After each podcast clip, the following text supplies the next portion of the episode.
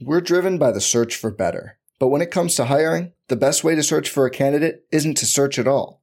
Don't search, match with Indeed. Indeed is your matching and hiring platform with over 350 million global monthly visitors, according to Indeed data, and a matching engine that helps you find quality candidates fast. Leveraging over 140 million qualifications and preferences every day, Indeed's matching engine is constantly learning from your preferences Join more than 3.5 million businesses worldwide that use Indeed to hire great talent fast. And listeners of this show will get a $75 sponsored job credit to get your jobs more visibility at Indeed.com slash BlueWire. Just go to Indeed.com slash BlueWire right now and support our show by saying you heard about Indeed on this podcast. Indeed.com slash BlueWire. Terms and conditions apply. Need to hire? You need Indeed.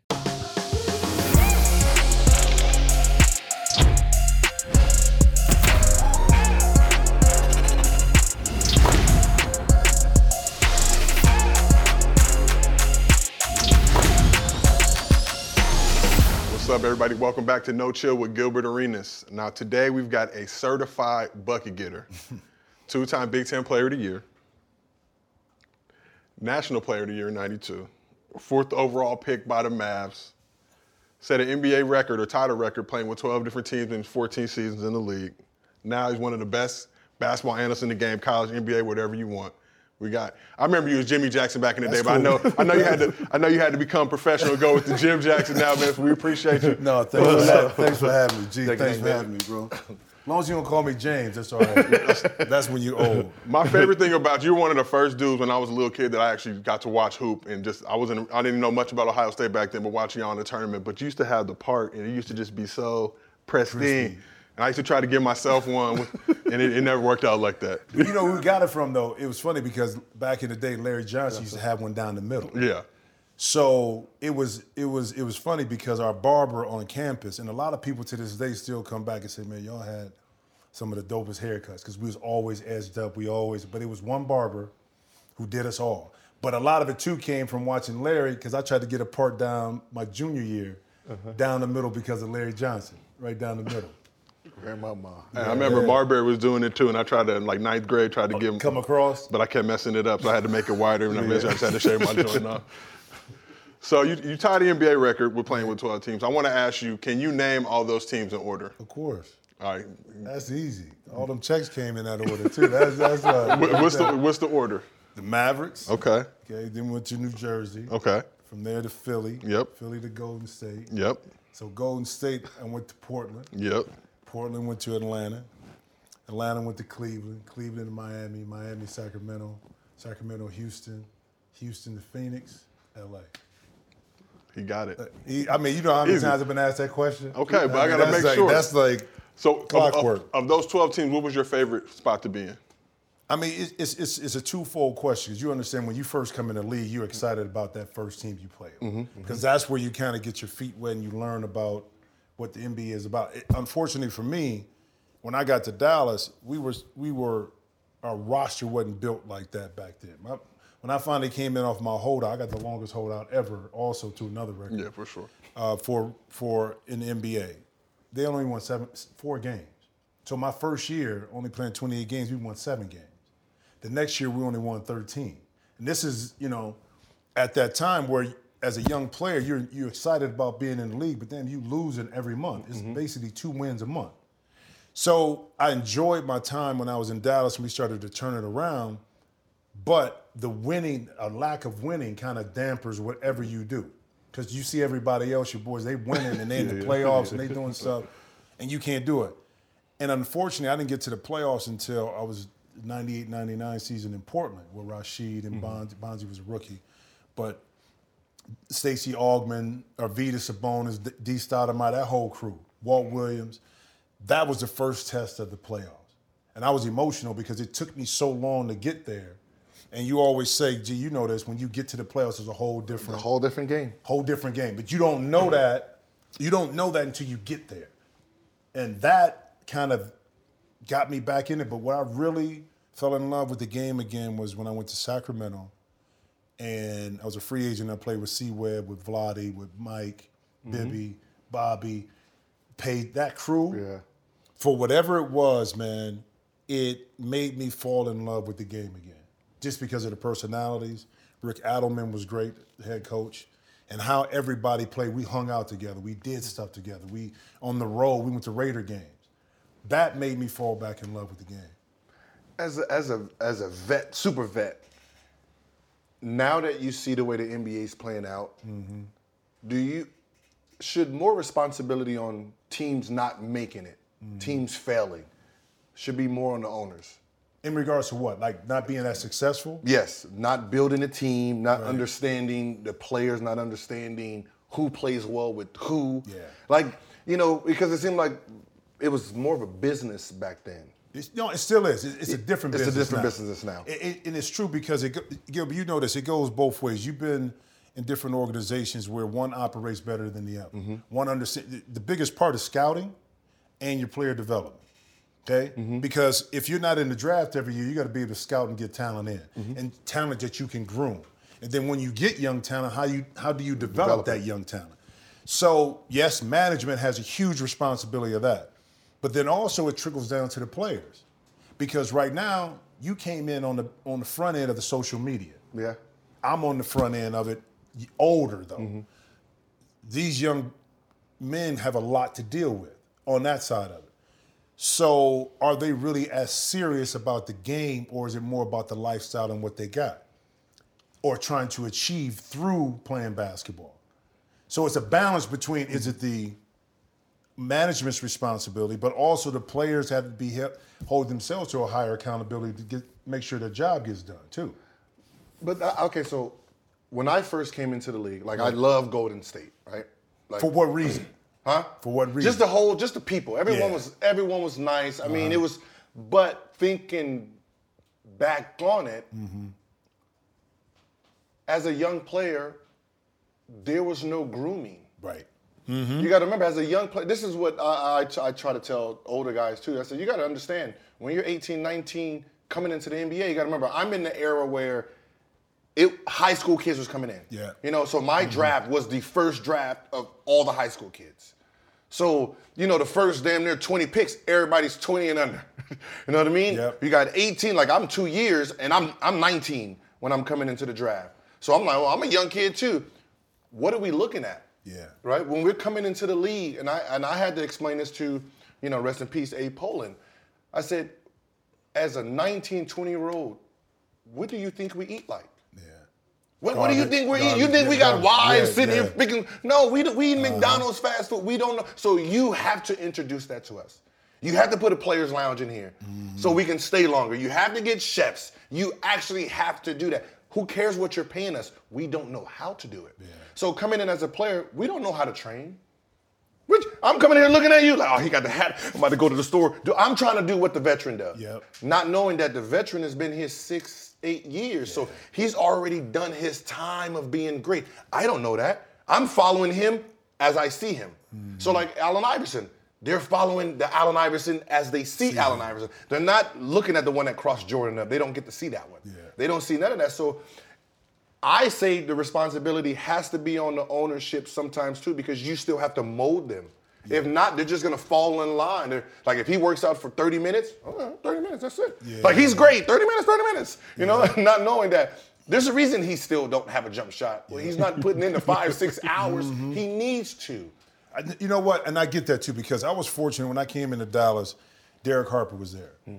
Terry Davis, but Harp really kind of set the tone. You know, as far as how to be a professional, and how to play. And one thing they told me that always stuck out, I said, listen, bro, you can come in and hang out and do all that. But if you don't take care of your business, on the court and practice in the game, you need to stop doing it. Mm-hmm. Not that I was hanging out, but they, was just, they were setting ground rules for me on how to be a pro. Mm-hmm. The challenge now is, and it goes back to your point, is that the league is trending younger. Mm-hmm. So you don't have those established vets in a lot of these organizations that can tell these young men what it's like to be a pro. Because, like you said, they don't know. At 19 years old, you don't have a clue unless you grew up around some guys who've done it. I was mm-hmm. fortunate. Oak, Harp, D Hop, these were my guys when I was growing up. Mm-hmm. So I, I got an idea of what it was like. But until I got there, and had to live that life and had to make those decisions, I leaned on my old heads to kind of give me that. Mm-hmm. But to your point, okay, so but the, I guess the the the resolution is okay for an organization. What can they do? Because players got to be willing to listen 1st of all, and if it's coming from the organization, they might not be as open to it because it's coming from them. That's why you got to keep some veterans in the locker room And bring some veterans back. and, and be, bring them back because that part of that voice of reason, like Udonis, Udonis Haslem, okay, Mm-hmm. That is perfect. When he's talking in the huddle or doing something in practice, all eyes, ears are on him Mm-hmm. because that's that's that's what he brings to the table. That's the level of respect. And when you don't have that, you got young guys, young men trying to make decisions on things they don't know about yet.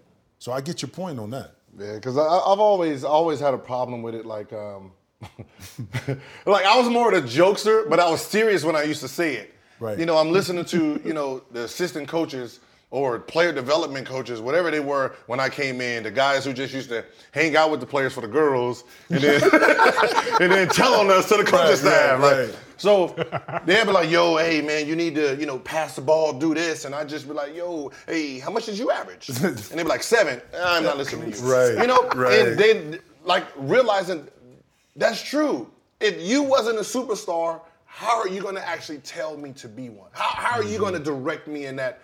You know, so it's like, yo, why is Scottie Pippen back? Why ain't you know uh, Allen Iverson back? If Uh-huh. like because you're looking at a guy who was in his 20s, right? Mm-hmm. Partying, hanging out, doing all the fun shit.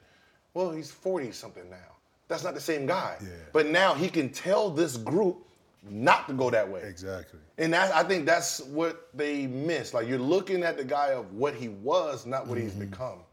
And it's like they it's like they miss it. It's like you guys make so much money and you just miss basic. Well, but but it's the sense. field too, because in the world of analytics now, it's numbers driven, Mm-hmm. and which I, I'm fine. When I played for Pat Riley, it was more he was analytics, but it wasn't as detailed Mm-hmm. because he he wrote down and every he measured you know from your palm to your fingertip the length your he did everything body fat with- plus minus for the game he was huge on that but it wasn't as deep as it is now so I think there's a balance between like analytics and having the eye and feel of what they of, of how people mesh because one thing analytics cannot do and cannot dictate is how you and I are going to get along. Mm-hmm. Our numbers may say we do, Yep. but personality wise, analytics can't teach you that. Nope. That's why you need somebody that's on that staff in that organization that has the eyes, that has the feel, that has the experience to know kind of Personalities. personalities can fit. And that's what you're talking about yeah. with coaches too on the mm-hmm. staff. Some coaches you listen to because you know mm-hmm. they know. Then some you just like, man, stop it. just, I mean, I, I get what you're doing, but Just stop. just stop, man. You know what I mean? It is yeah, like yeah. that. And then that coach becomes a head coach Oh, one time. Or GM. Or GM down you the like, what? Yeah, exactly. Nobody listen to this Yeah. dude right here, bro. Get him out of here. Yeah, I I'm was not, there. I'm not gonna my- ask y'all specifics, but, But no. I was but a prime example of a guy that got it, that worked. When I was in Miami, Erik Spoelstra was ahead of the film. Mm-hmm. Okay, he did all that stuff, but he was always not Erik hooped. Erik was in my people don't know. Erik was in my draft class in '92. Oh, really? okay. You see what I'm saying? So he hooped. He didn't make it to the league, but his grind was different. So you trusted when he started to get into the coaching circle because of the work you saw him put in. And then he still got questioned when LeBron came, of course. But post that, there's an example of a guy that kind of came up, that grinded, players respected, and now is probably one of the top five, six coaches, X's and O's, whatever it is, you know, in the league. We're driven by the search for better. But when it comes to hiring, the best way to search for a candidate isn't to search at all. Don't search, match with Indeed. Indeed is your matching and hiring platform with over 350 million global monthly visitors, according to Indeed data, and a matching engine that helps you find quality candidates fast. Leveraging over 140 million qualifications and preferences every day, Indeed's matching engine is constantly learning from your preferences.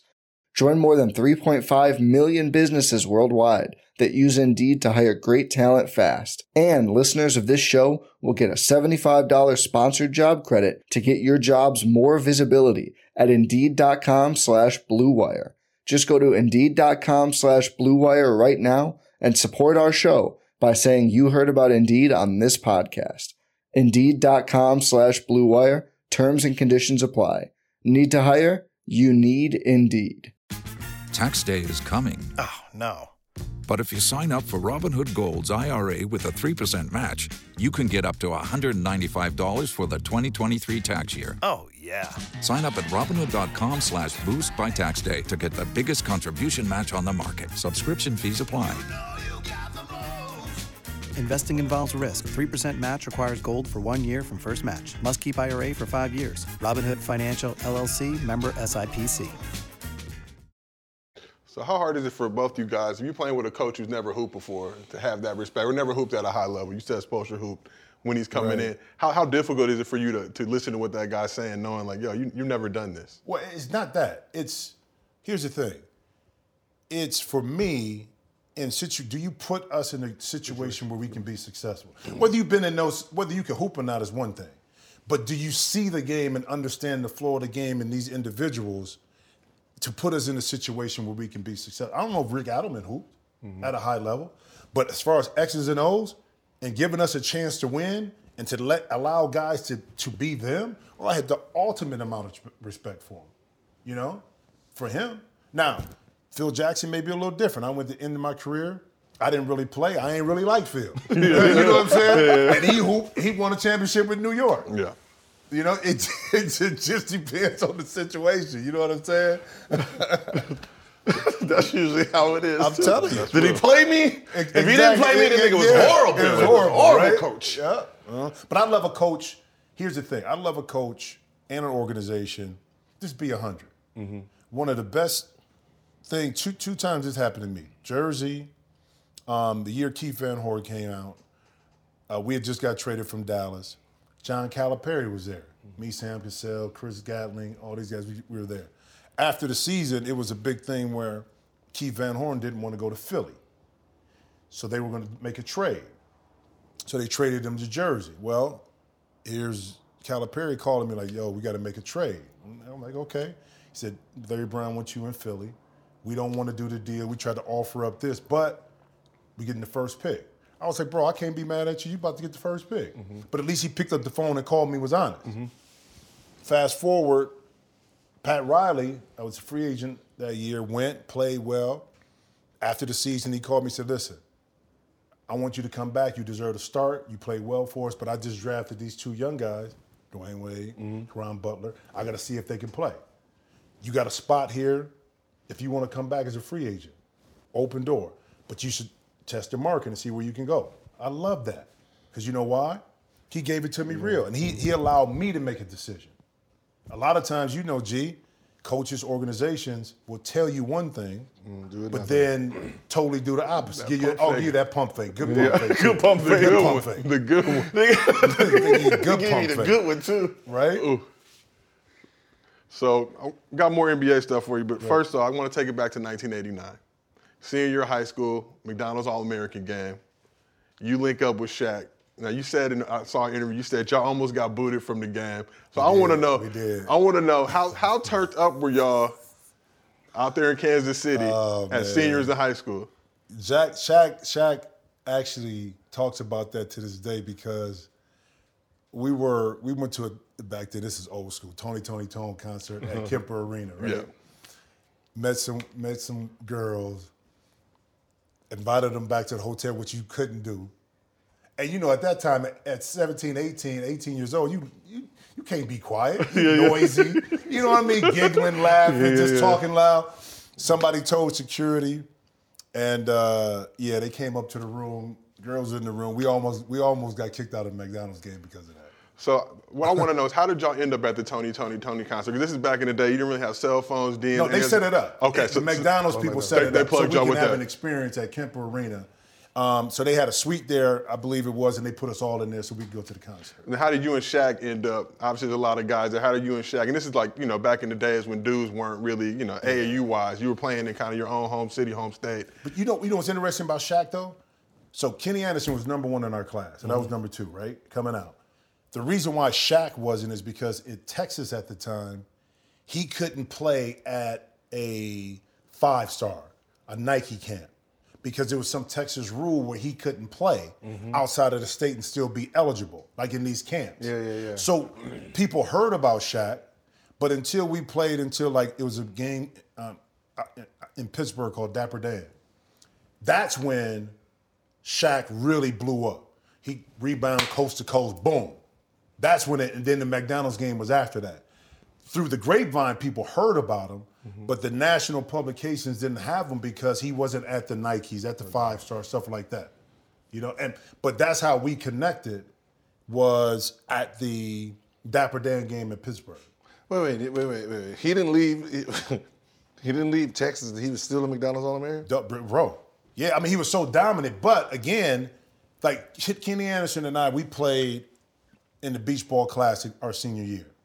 You know, we were at Nike camp together. We were mm-hmm. at Blue Chip. We were at Five Star.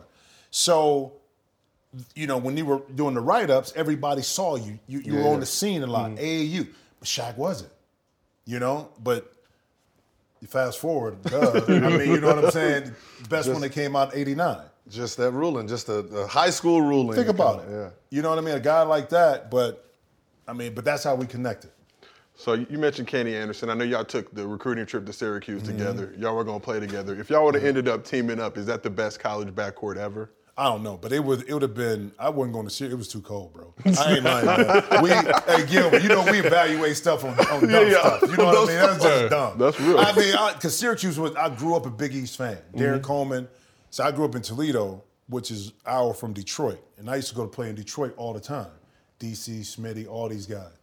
So when I took my visit, DC was my host, and I was like, man, it's cool. This Syracuse. I, nothing there. It was cold. I was like, man, I don't know about this, bro. And I don't mind leaving home, uh-huh. but Kenny and I, but the funny part is back then, you know, we ain't had cell phones. That's what. So Kenny calls me. I'm at the house, and he says, I'm going to Georgia Tech. I was like, man, where'd that come from? He never talked about Georgia Tech. never. Never. Now he says, mom, his mom, rest her peace, rest in peace, said that because of Cremins, she trusted Cremins, and this is where you're going. He had no choice.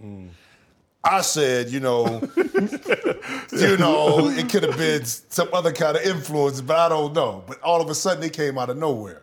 Going to Georgia Tech. Going to Georgia Tech. What's so funny is uh, growing up, I, I I wish I was left-handed.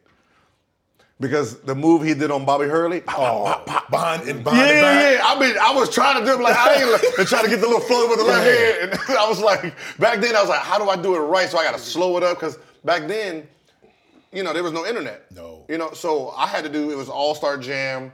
It was All Star Jam, uh, DVD, uh, not DVDs, but VHS, five dollars, five ninety nine at Foot Locker. So I used to have all of them, just boom. That's how I used to work my game. Snap Right. it in, boom, rewind. All right, rewind, write the move down. All right, okay, boom, boom, boom. Because I remember I had, I was a Tim Hardaway fan. You the crossover. Right? Oh, oh, what? what? Until my arms grew. And then, it, and then it, for some ah. reason, it was slower. Yeah. It was, it was just slower, just my arms. Then when AI came out, that's my style. Because he was longer. Yeah, he was longer. It was longer. I'm gonna tell you something about Kenny. Yeah, I'm, and how popular LeBron was when he came out. You can't imagine it, but Kenny Anderson, from the time he was a freshman in high school, you understand it was our time. Mm-hmm.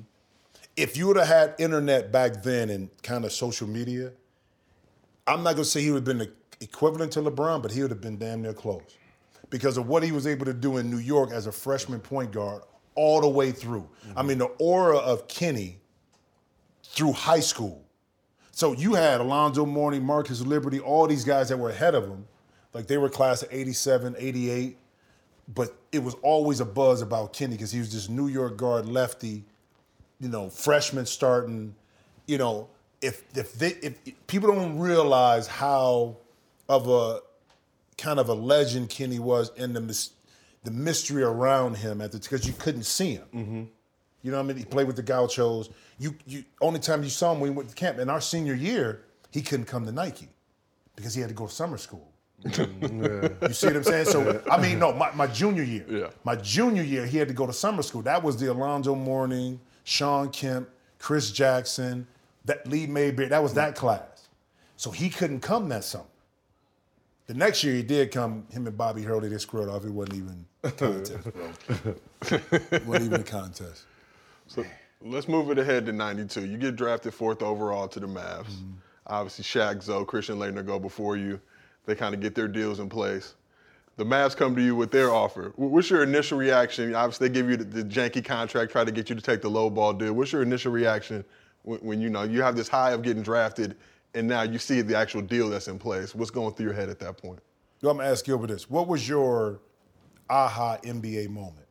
What was your aha NBA moment? Like, I'm here, I'm in the league. When I made my layup, In your first game. I made my my first game, or like where they couldn't take it back, where it was right. like, I made it. I made my layup. It was against Cleveland. Uh-huh. Stole the ball, two points, and I'm sitting there like, yes, they can't.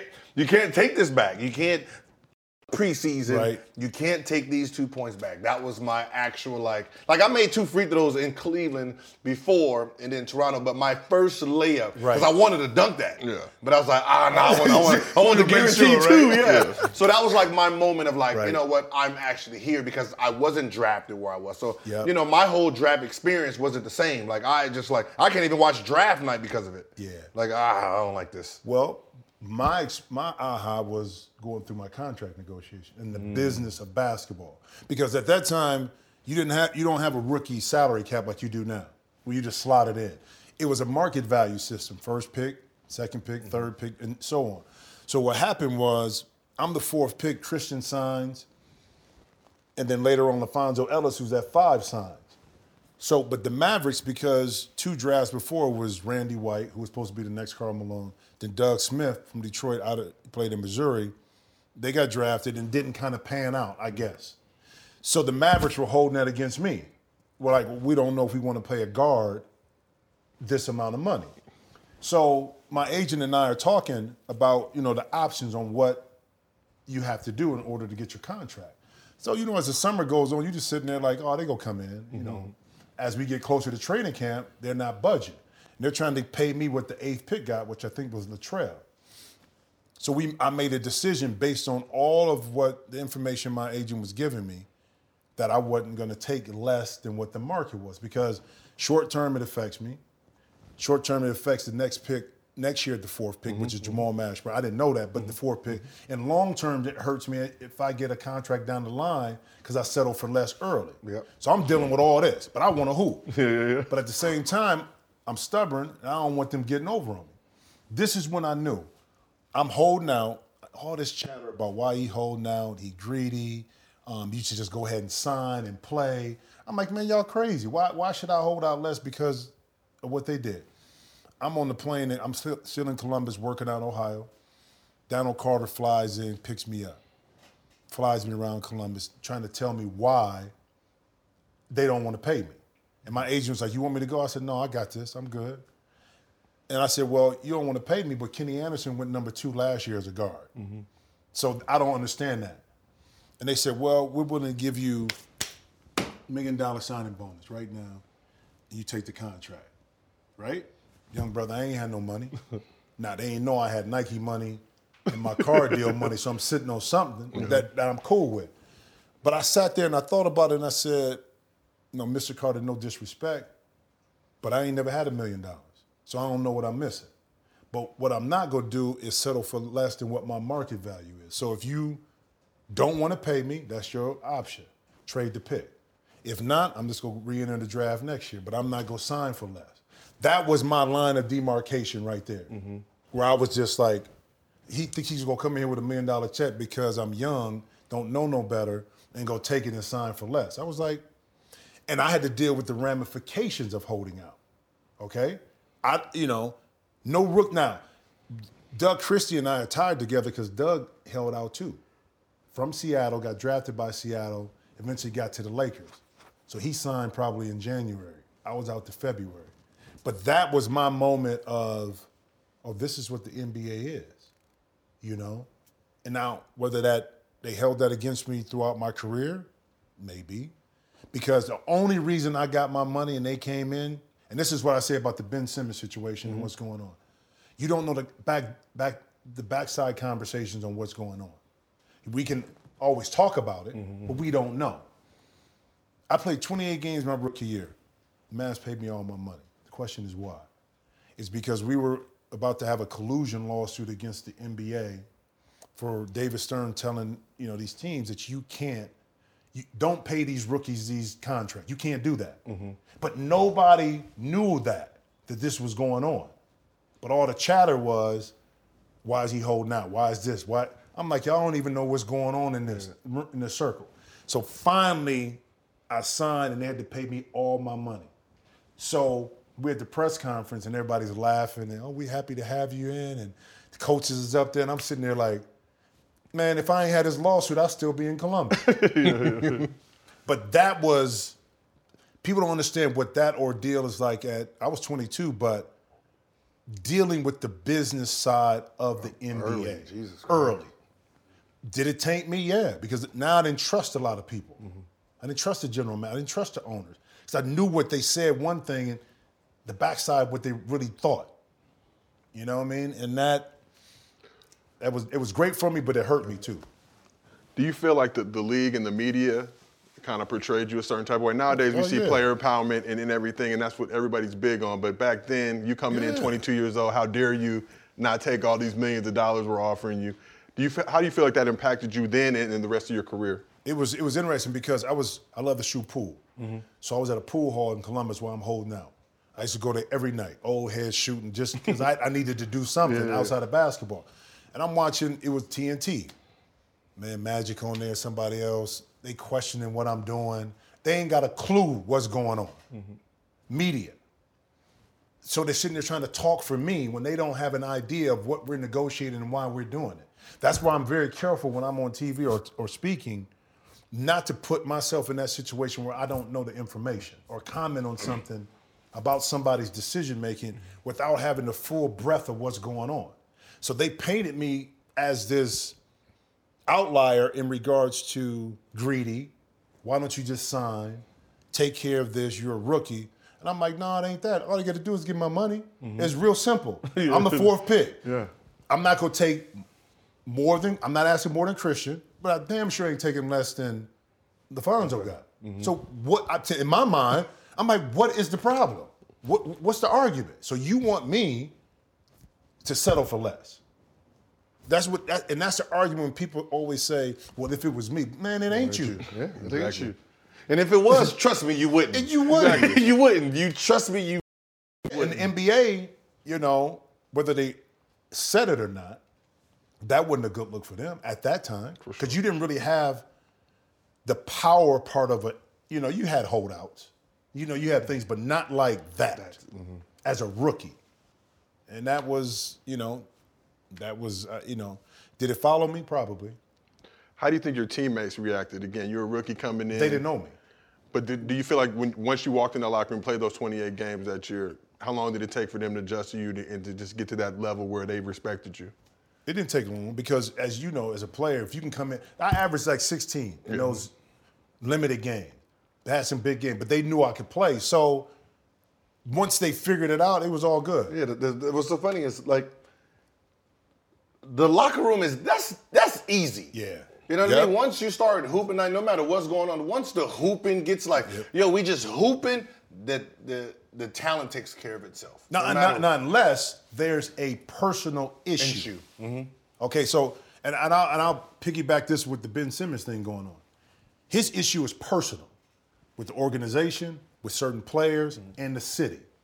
That's harder to divorce, even if he's playing well, because there are going to be instances in the game or during situations where he may mess up, and dudes is like, I still remember when you said that BS, you know, before, or you did this. So it depends on, like for me, I never met my teammates. So they didn't have an opinion one way or another. It wasn't I didn't want to play with them, it's just I just wanted to get my money. So the transition was a lot easier for me to go in and even though I wasn't there the majority of the season, kind of ease my way in and, and they, they embrace me. Whereas if it had been contentious, like, oh, I didn't want to play at Dallas. and dudes, sorry, they need to get a whole new roster. Yeah, now yeah, that's a yeah. whole That's a different. no matter if I'm hooping or not, they still like call me sorry, man. Yeah, yeah, yeah, you really want to hoop with me. So you mentioned the Ben Simmons situation. Uh-huh. From your perspective, when you look at that, what's, what's how's this thing gonna play out? Do the Sixers just need to trade them, cut their losses, or can they work it out? And I want to ask you the same Yeah. thing. Can they figure it Okay, out? So, I, so what's the funniest? I have a relationship with Ben Simmons now, yeah. Uh-huh. and you know Elton Brand Yeah. and them. So, I'm in the middle on both sides, and you know I'm a player. So you know when you when it comes to the player part, I say this. I said Ben is quiet. You know what I mean? Ben just wants to hoop. Ben works out every day, two, three times a day. Like I watch him work out. Right. He can actually shoot the ball. That he has great form and everything. So uh, you sit there and say, "Why aren't you shooting?" Yeah. Right. Yeah. You know, and as a player, it's like, well, you know, is it this? You know, he's not saying the system, but I know it's the system. Mm-hmm. It's the system itself. You know, you got to put someone in the situations to be great. So I'm sitting here like, well, how come we don't put him in? Why you don't put him in pick and rolls at the at the elbow? If everyone's gonna sag, set the pick and roll right there. People don't understand. John Stockton didn't shoot. He didn't shoot. He set the pick and roll right there at the free throw line. Everybody's like, "How do you get the free throw line?" Because Exactly. everybody's backing up. Yep. They set the little pick and roll. If he can shoot a 15 footer, Yep. If not, you hit Karl Malone. So I said, "There's there's plenty place. I mean, um, there's plenty of you know situations where you can make him feel great. You can d- drop him. You can put him at the elbow. You you can play him how he wants to be played. But when you come out, I think let's just say it, Doc messed up when you know he said I don't think he's a winning guard. You got as a, as a player who like comes in there and we play hard, we do this, and you're gonna say I you don't think you can win a championship with me, right? You you don't think you can win a championship with me? All right, cool. So all right, I'm just gonna train and y'all gonna trade me and y'all do all this and you don't trade me. Like when I come back into this locker room, how how, how this gonna work? Yeah. Cause you know I'm I'm you know speaking to you know like how y'all what do y'all expect when Ben comes here? Like he just y'all just gonna get there like oh yeah you know what? What you said. Never mind. What's happening? Right, right. like y'all think that's really gonna happen to, to him? That's like going back to jail.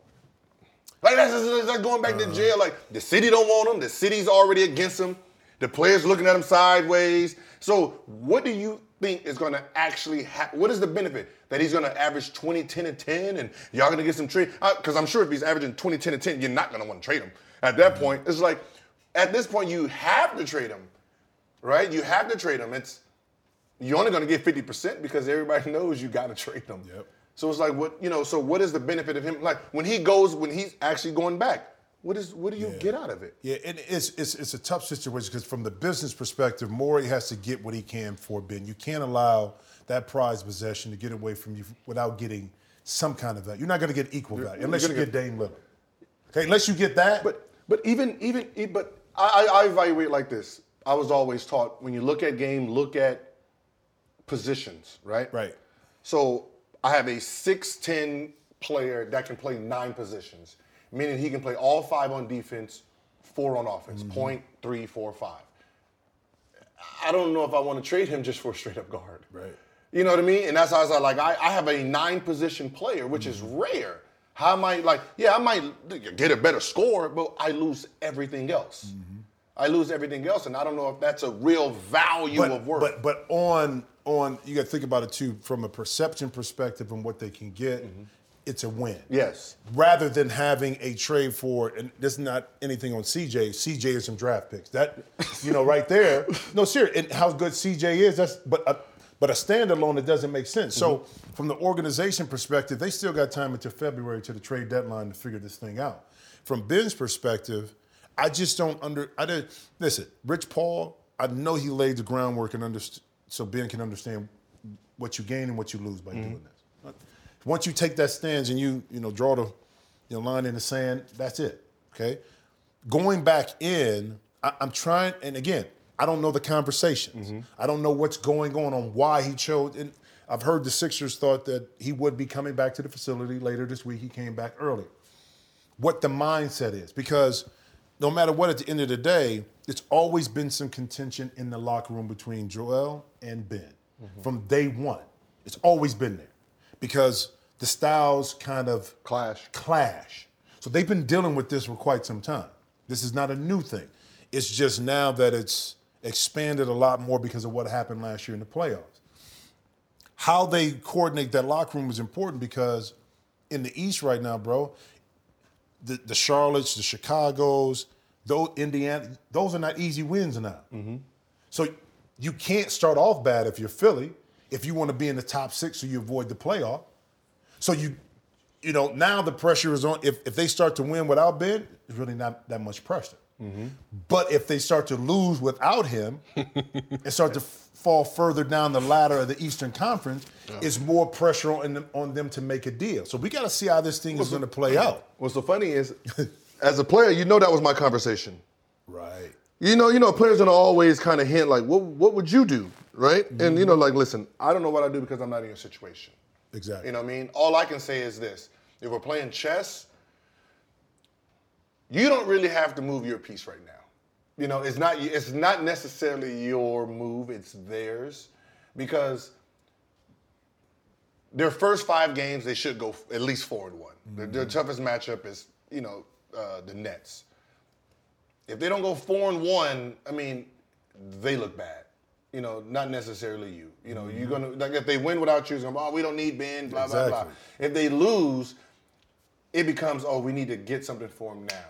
So it's basically whoever's willing to hold out. But at the end of the day, do you really want to just let them take your money for no reason? See, and, and well, here, here, And that's what they're playing and- on. exactly. And here is the, the dilemma. Are you willing, for what you stand on, to sacrifice not getting paid? At the end of the day, forget everything else. You can say all of what your beliefs are, blah, Mm-hmm. blah, blah, blah, blah, blah. End of the day, it's going to come down to are you willing not to get paid? To stand on what you what your principles are. Like, and I go back to it. A lot. It sounds great before it happens. Mm-hmm. But that 8.3 that he was supposed to get, he ain't getting it. The money that he's going to get per game right now for missing out, he's not getting it. So, how long are you willing to deal with that and how comfortable you are, even though you got money in the bank? Mm-hmm. But that's money you're not getting and you're not getting it back. And that's the di- dilemma that until you actually go through it and are in that situation and have to make that decision. Now, it comes back to this too. If Ben comes back, kind of like Kyrie, the narrative is, oh, you came back for the money. Mm-hmm. Wiggins, well, you know, you, you, I, I heard what you said, bro, but you ain't want to lose that 17 million either. Yeah, it's it's. I mean, listen. 17 What mil? What I'm saying it- is playing, playing, playing in a place that you don't want to play. I don't see no benefit because there's his value's not going to go up. There's no, there's no, nobody's going to be like, you know what? I'm seeing Ben Simmons today and he's looking great. Let me give you the house. No, they're gonna, you're going to get pennies on dollars. You're going to get 50% at best mm-hmm. for him. So there's no play that he's going to be able to, he's going to be doing that. You're going to, his value's going to go up. So at this point, it's do you go there, pick your check up, calf injury, ankle injury. You you can't play. I'm hurt. You can't find Okay, him. but would you? Okay, and again, here's here's the hurt. now. But Ben is a different cat in regards to mentality, okay, and how public perception may affect him. You a different dude. I'm a different dude. It's a different way we may approach it. Like, hey, bro, I've been in a situation where I lost money, and I ain't care because my principle to me was more important. You know, I was like, I was going from Houston to New Orleans, and I was like, man, I ain't going. Mm-hmm. Like, what do you mean you're not going? I said, no, I ain't going to New Orleans. I ain't had no leverage. Uh-huh, I ain't had no leverage at all. And Jeff, I'm on the phone. They're like, you, you mean? Like, I said, bro, Byron Scott, the GM, called me. Happy to have you in New Orleans. I said, no, you're not. I said, I'm not coming. They said, what do you mean? I said, listen, bro, I'm 33. I'm not about to start all over. Mm-hmm. I, I don't want to do that. Well, we gonna find you. I was like, all right. I'm all right, but I'm not coming. so they find me uh-huh. until I got to Phoenix. But my experience is who I am, I'm willing to deal with that. Mm-hmm. Ben may not be able to deal with that mentally, is what I'm saying. Yeah, no. I mean, look at it. You don't have to get fined. If you, I mean, look Oh, well, he's not gonna get paid if he don't play. no. He, he hurt. You gotta remember. You gotta remember. Once you get hurt, they can't Oh, do nothing. you All that is out of the window. right. That's what I said. You go in there one practice. Lower back, lower back, Yeah, lower shit, back yeah, always get it. You can't right. die that's a They can't- back. hey, they can't check that. they can't check that. You know, but that's what I said. But there's no, there, there was no win when I when I tried to break it all down, and Uh-huh. I'm sitting here like yeah, Philly fans. There's no win. no win. Even if he plays well, If he play- it's gonna be a game or two where he doesn't, Doesn't. and it's gonna revert right back to, oh, we hate He Ben. can't- yeah, yeah, So it's hate- always gonna be this teeter totter of emotion Yep. with Ben while he's there, playing well. If he doesn't play well, it's always gonna be this. Especially in Philly, you know they're not having it. Oh, what? You know, you already know that. Not having it. So you mentioned Kyrie before. Obviously, big news this week. Mm-hmm. The Nets have suspended him from, from play and team activities till he's fully able to participate. And talking about another guy, obviously Wiggins was in a similar situation. Mm-hmm. He was he was on pace to pass it with like 16 mil, ended up getting the shot. When you look at Kyrie's situation, do, do you think he's making the right decision? How do you think that plays out in Brooklyn? Um, What was that, G? What- what- look, you know, it's, it's so hard to like to jump in, you know, the situation because it's so far and so left when it comes vaccinated versus unvaccinated. Yeah. Um, my question is going to be always this: If I went through the bubble, right, unvaccinated, I went through all of last year, unvaccinated, and now you're telling me I need to to take the vaccine now to protect myself. It was like, well, th- the first two times y'all didn't y'all didn't give a shit, and I'm fine. So what do you like? How am I being convinced now? Like, why is there an urgency now when it wasn't before? Well, there was no vaccine before though. And nothing happened to any of the players. I- but, but you know, it's two different So situations. it's- It's, two different situations. I, I, can, I will go with your argument if it was a league mandate. Mm-hmm. But since it's a city rule, New York City rule, San Francisco rule, that workers who work in that city have to have it. That's a that's a kind of a Different, different mm-hmm. dynamic, you know, with where Kyrie is at. Now, knowing all of that, Kyrie still chooses to say, I'm not going to get back, which is, I'm fine. Listen, bro, for, if you have your reasons on why you don't want to be vaccinated, whether I agree with it or not, you a grown man, mm-hmm. okay?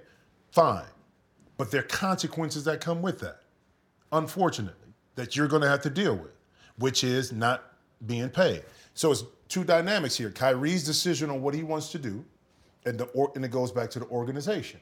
The organization can't wait they Sean Marks' job is to do what's best for the organization in reasonable terms.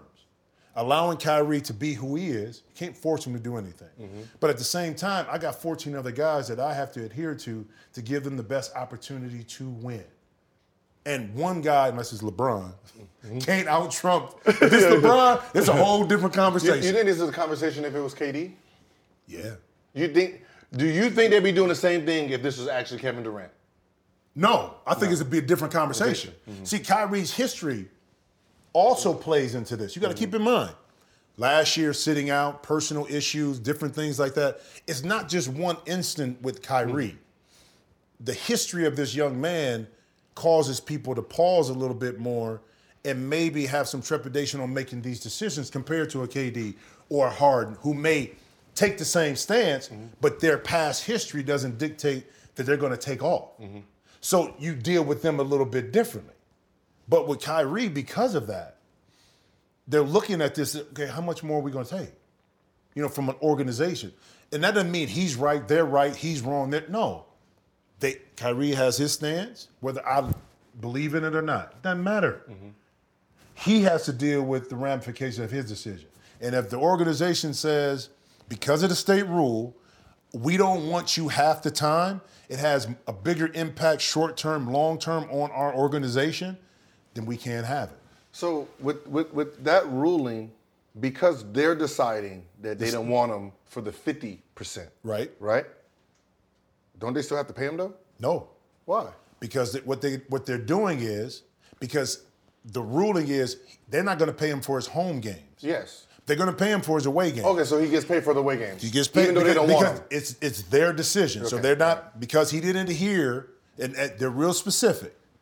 Because he didn't adhere to the mandatory mandate of taking a shot to play at home, we can fine him. Uh-huh. He'll still get paid if he plays on the road. So that's why they can't, and they're not taking that away. But but they just said he's not allowed to play on the road, right? Right, but they're not gonna. But, But gonna can't pay find him. him. But they're gonna pay Oh him. yeah, I mean that- then then that right. See, that's the problem. Right there, they lose Who is they? the organization How? Because you're paying. Like he already made his decision that he wasn't playing at home when he didn't want to take the vaccine. Now he gets to but, sit. But but but here's the, here's the difference though. They're not gonna. He made his decision. He didn't want to play at home. He didn't say he didn't want to play. Yeah, he didn't say. Okay, so now no, we're not taking half. Either you go play or you're not. Okay, Would but you not fact- take half though if you think that that's going to give No. you the best chance to No, win no, a championship? No, no, but look, but but think about it from a player standpoint. Uh-huh. I know I wasn't going to play home games, right? But you knew But I was going to play, play. I was going to play road games. But you- now you're saying, well, we're not. We don't want you on the road either. Right. But we're still going to give you your check. Yeah. But you but but you still losing out as a player because you still want to hoop. You still y- yeah. oh, wait, but you, but you, do you still want to hoop? No, no. I get your point about Uh-huh. getting paid, but it goes beyond that in this aspect. You're a hooper. Mm-hmm. Your your passion is to play. Yeah, you are gonna get paid, but wouldn't you rather be playing too? Yeah, but but, but you got to think about it. It's still chess. So who falters first? It won't be the organization. It has to be. How? Because you're not going to win a championship with just two. You don't know that. Oh, here- KD and Harden hold- can't oh, hold, win a chip? Hold up. I'm gonna say this. I'm gonna say this. Keep in mind, Phoenix doesn't get to where they got to if you don't have injuries with the Clippers and the mm-hmm. Lakers. Mm-hmm. Okay. Uh-huh. Stuff happens in the Eastern Conference S- with Brooklyn. Mm-hmm. Milwaukee may not get there, so we don't know how the story ends at the end of the season because of these factors. Okay. Now, mm-hmm. one of the best, I think, rosters put together is Brooklyn mm-hmm. with the pieces they surrounded the superstars with. Mm-hmm. Now, with Kyrie, without Kyrie, is it going to be more of a challenge? Yeah. It's a, But come June or playoffs, we don't know who's healthy. What if Brooklyn? What if Brooklyn is the healthiest team? Lakers have their issues. Milwaukee have their issues. They're sitting there number. So we don't know yet. That's what I'm saying. But do you take that? I don't want to see. I, I don't know if I take that risk because you got to remember, Kyrie he alters the game because he's a he's a juggernaut one-on-one player. So when you're in half-court situations, you can rely on him to get better shots than James Harden. Okay, how about this? Last year, out of I think 3,900 minutes plus minutes, they played 202 minutes and still got together as a threesome mm-hmm. And still got to the Eastern Conference Final. Oh no, that was nice. Okay, so, so, so, so let's, let's forget the history. yeah, 202 minutes. Their depth in rebounding wasn't as good as it is now. Now, But yet and still, they were there to compete and beat Milwaukee to get to the final. So you don't think management is looking at this and said, who's the most expendable player out of these three? Uh, okay, so history tells us that if we have these two here, along with the built-out roster, we still have a viable chance to get to the final. Now, whether we win it, we don't know. But can we get there in the Eastern Conference with a James Harden and a Kevin Durant in this retool roster? If I'm the management, I say yes. do you, as the as an organization, this is why I always like titter when it uh-huh. comes to organizations in the NBA. Organization, like as the owner, you're my player, right? And I have to make sure that I tread softly with you. Because I don't, you know, just like us, one little thing kind of just has us going, we want to be traded. Right. Well, the fact that KD and Kyrie are this. Mm-hmm. And when I say this, is you got to remember, if you look at the history, when one has a problem, the other one has a problem. think about it like that. when one doesn't want to talk to the media, the uh-huh. other one doesn't want to talk to the media. Okay. So if you if you piss off one, you kind of piss off the other one too. So I heard Stephen A. Smith talking about, yeah, trade him. Hold on, slow down, slow down, slow down, because that trade might irritate the other one also. So you really have to sit down and try to figure out, hey, KD, what's up? Harden, what's up? Kyrie, what's up? Because as as the guy who's sit here paying these checks, I I don't want to sit here and say, all right, we can get rid of him, and y'all be like, well, we're going with him, and I'm like, oh, never mind. You know what I mean? So it's one of those things where they have to really. It ain't as easy as they want it to be. But but as an organization, it's one player in the league I would say that ultimately trumps all. That's LeBron. Mm-hmm. all that other stuff. Now, the Lakers still made decisions on what they wanted to do. The league itself still made decisions despite the powerful nature of LeBron James. Mm-hmm. Remember this the game must be played. NBA didn't want to go to a bubble. Players were against it. Guess mm-hmm. what happened? They went to the bubble. Mm-hmm. The players didn't want the season to start at a certain time. Guess what happened? Season started when the NBA wanted it to. One more example. It was an agreement that it wasn't going to be an All-Star game. Despite the loud voices and the guys, you know, in dissension, LeBron one of them. Guess what happened? It was awesome. So these hard decisions have to be made despite having somebody pissed off. Mm-hmm. Because we can't stop the train from running. Now I understand the player side and I understand the business side. If I'm Brooklyn, I'm very confident right here that these two players with this retooled lineup, and if Kyrie at some point wants to come back and take his vaccine, better for him you welcome back open arms because it wasn't contentious like I don't want to play here. Mm-hmm. I don't want to play for the organization. I don't want to play with these players. It wasn't that. Mm-hmm. So it's a lot easier to re-enter the locker room, the brotherhood. But I'm not going to stop that train. Kyrie, you got to make a decision, bro. If you don't want to play, you don't want to get vaccinated, I'm not going to make you. But I don't want you halftime. I don't want you half the time because now it's a chemistry issue. We got stuff going on. What if, you know, Patty Mills is playing great? But we go on the road and Patty Mills can't really play. We lose the game. Kyrie didn't play well. Mm-hmm. Then he comes back home. Patty Mills is playing great. And I, you know what I'm saying? It's like, you know how it is. You got that dynamic. And, that, mm-hmm. and quiet as kept, they that might be one of the best offseason pickups now. Yes, it was. It was nice. It, it seemed, at the time, it was like, it's great, it's cool, back up for Ky- Kyrie. But now, that move right there gives them that other ball handler, decision maker that they didn't really have last year when Harden was out and Kyrie was out. Feels like they knew something. But but that well, knew but, but that's coming. why I said I'm confident if I'm Sean Marks in the organization that I, I healthy I can I think I can get to the Eastern Conference Final. I think I can get there with these two. That's what I'm saying. It's just, it's like, it's just, it's just, it's just, it's just, it's just like because I, I had a really great relationship with you know uh, Abe Pollin, rest in Right. peace. Um, that if I was in Kyrie's situation, mm-hmm. we would have been sitting down talking, me and him, everybody else. And I would have gave my reasons why. He'd tell me why I should. I would have asked a simple question: Do you, are you vaccinated? Is your family vaccinated? Like, what should we do? Who's the doctor that gave you the vaccination? Right. Like, I like that. Those would have been instead. Like, you know, I know you, you as a black man, you kind of scared about. Let's go. We gonna speak. Like he would have went with me. We would have talked. We would have did it as a group.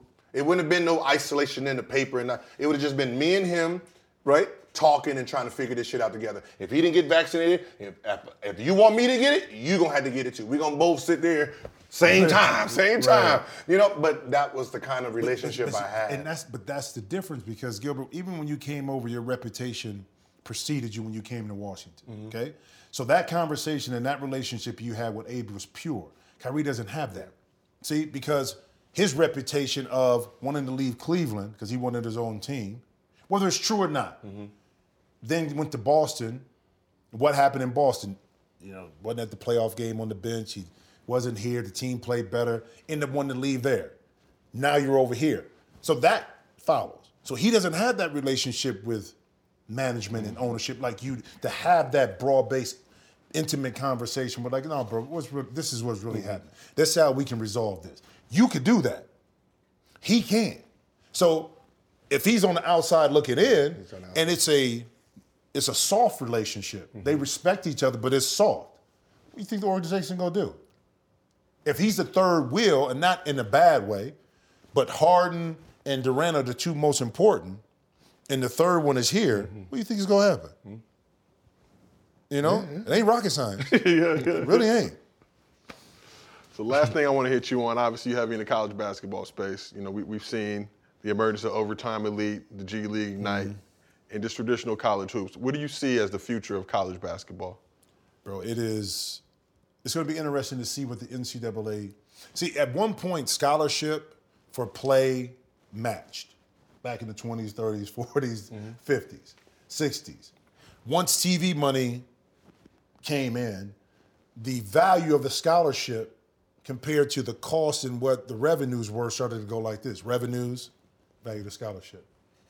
See, players, it wasn't the inflation part of players and their money they were getting didn't rise with the same amount of, of inflation that the universities made money at. So it was always this outlier here where the university making all this money and the players' um, scholarship money stayed here. So you, you started to create this cavity of dissentment with players. And we go, why are they making all this money we ain't? And now we got to the boiling point now where we're at, where the you know name, image, and likeness has come out. That throws a whole total wrench in recruiting. But the G League playing overseas throws a wrench in recruiting because guys say, I want to get closer and understand how, what it means to be a pro for a year. Mm-hmm. I can still get an endorsement deal, but go play for the G League over here or do this. And it, I guess it depends too, because here's a prime example college does benefit you in some aspect. Because when Zion came out, it was RJ Barrett that was considered to be the number one pick. Mm-hmm. But because Zion went to Duke, was on national TV all the time, guess what happened?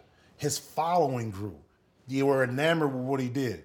He ended up becoming a higher draft pick, and his Twitter blew up and all these endorsements.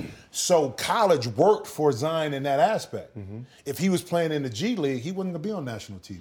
People weren't going to be talking about him like that. So you kind of got to have to piggyback that a little bit. But I think college is in, is in trouble from this standpoint is that there are other options outside of just going to school to get to where guys want to get to. And the problem is a lot, lot of those top players, the names, are the ones, and the collective bargaining agreement coming back up, may reinstitute guys coming out of high, school. So all that impacts kind of where the traditional college um, business operation is going to go. It's not going to look the same because you got too many outlets for these young men to take choices of what they want to do with their future, and it may not include college. When uh, see, I don't remember college when I came in. How was college basketball when all the high school kids came in? That 2000, that 2000, You- you gotta go- 2001, you got to go before that. 2004. KG. But that's one player. Well, Shawn Kemp came before that. Oh yeah, yeah. Okay, then KG, Kobe. So how many? Al high- Harrington. Yeah, that's what I said. But you got sprinkles. Yeah, one, but it, but it, like I'm saying, it was guys who put their name oh, in that didn't really get that didn't pan out. It was more than one. It was a couple yeah, guys. you're right. You're right. You see right. what I'm saying? Yeah, They got it. because there was a couple local from from Ex- my area that exactly. came in. I'm like, nigga, now, you now remember, 17. Tyson Chandler came out. yeah, yeah, yeah. So did um, what's going to he played? Yeah, that- that was a- Eddy Curry. Yeah, Eddy, so that was my class. Eddy was your Curry, class. Eddy Curry, uh, Tyson, Kwame Brown, Kwame Brown. Jop Diop, all that, that. Yeah, see, that was my class. So, how many guys like if they re-enter, you know, out of high school, they let they open it back up. How many kids do you think is gonna be able to? There's usually only about three, to. But you understand? Well, the game is so different It's now, so though. different now, and so different now. people get it confused. It's not a college rule; it's a pro rule. Pro rule. And a lot of that was put in place, just like the rookie salary scale was to protect veterans Mm-hmm. jobs, because you didn't want young guys taking positions away from veteran players. So this is an NBA rule, Mm-hmm. which I think will switch. But like you said, it's just like you you change the narrative for a small percentage of guys that's really going to be able to benefit from. Now, today's world because it's younger, guys want to get to their second contract a lot faster. Um, the way they evaluate talent is if you're a four-year senior, you're about peaked out. But if you're a first-year player, you got more room for improvement. So, guys coming out of high school, if that comes back around, definitely going to impact college basketball again. See, because I tell I, when parents talk about holdbacks, I I I, I I I tell them I say, listen, hold on, hold back is exactly what it is. Holding back, it's holding back your talent also because if you were an eighth grader and you're getting ready to go to ninth, remember ninth, you're playing against 10th, 11th, 12th, you know, I mean 10th, 11th, 12th, 12th graders, right? Mm-hmm. So you're battle testing. Eighth grade and you hold back, you're playing against the seventh grade that came up. So at that age, wherever you were, 14, if I say which 14 year old would be a better 14 year old, the kid who went to ninth grade, he would be a better 14 year old than this eighth grade kid. You got to move that all the way up. So what ends up happening is when this 19, 20 year old kid faces the 20 year old kid who's been in the NBA for two years, it's it's shell shocking. Yeah. Right? You, he loses hope. He really does. Like I'm trying to figure out. I found one. I'm trying to figure out how many holdbacks actually became Wait, all stars. You know, that's a good one too. How many- No, you know, I, I've never thought about it from that. That's a good point. That's a great point. because you got to remember, it's like like Luka. Luka's 21, yeah. right? When he came in at 18, Maybe 22, but 18, right? 18 as an NBA player. You got to remember, he is the megalodon of 18 year olds. Yeah. Everybody else is the holdbacks is juniors.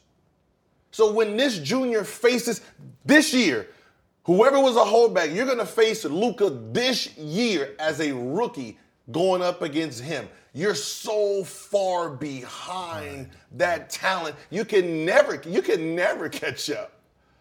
It's like you remember when you when we were younger, we're playing against older. Older. That's how Yep, we're learning how how, to, play. to play. Today, they want to play against younger Just so they can get the ranking. so they can get the, They ranking. get the ranking, And I'm like, that ranking, that ranking kills you because when it all settles, mm-hmm. when it all comes back around, you're the guy is so far behind his age. Age is the grade is whatever. The age is more important because if you come in raw talent at 18, 19, you have better, you have a mm-hmm. better chance versus being 22 and you have to be a proven skilled at that point.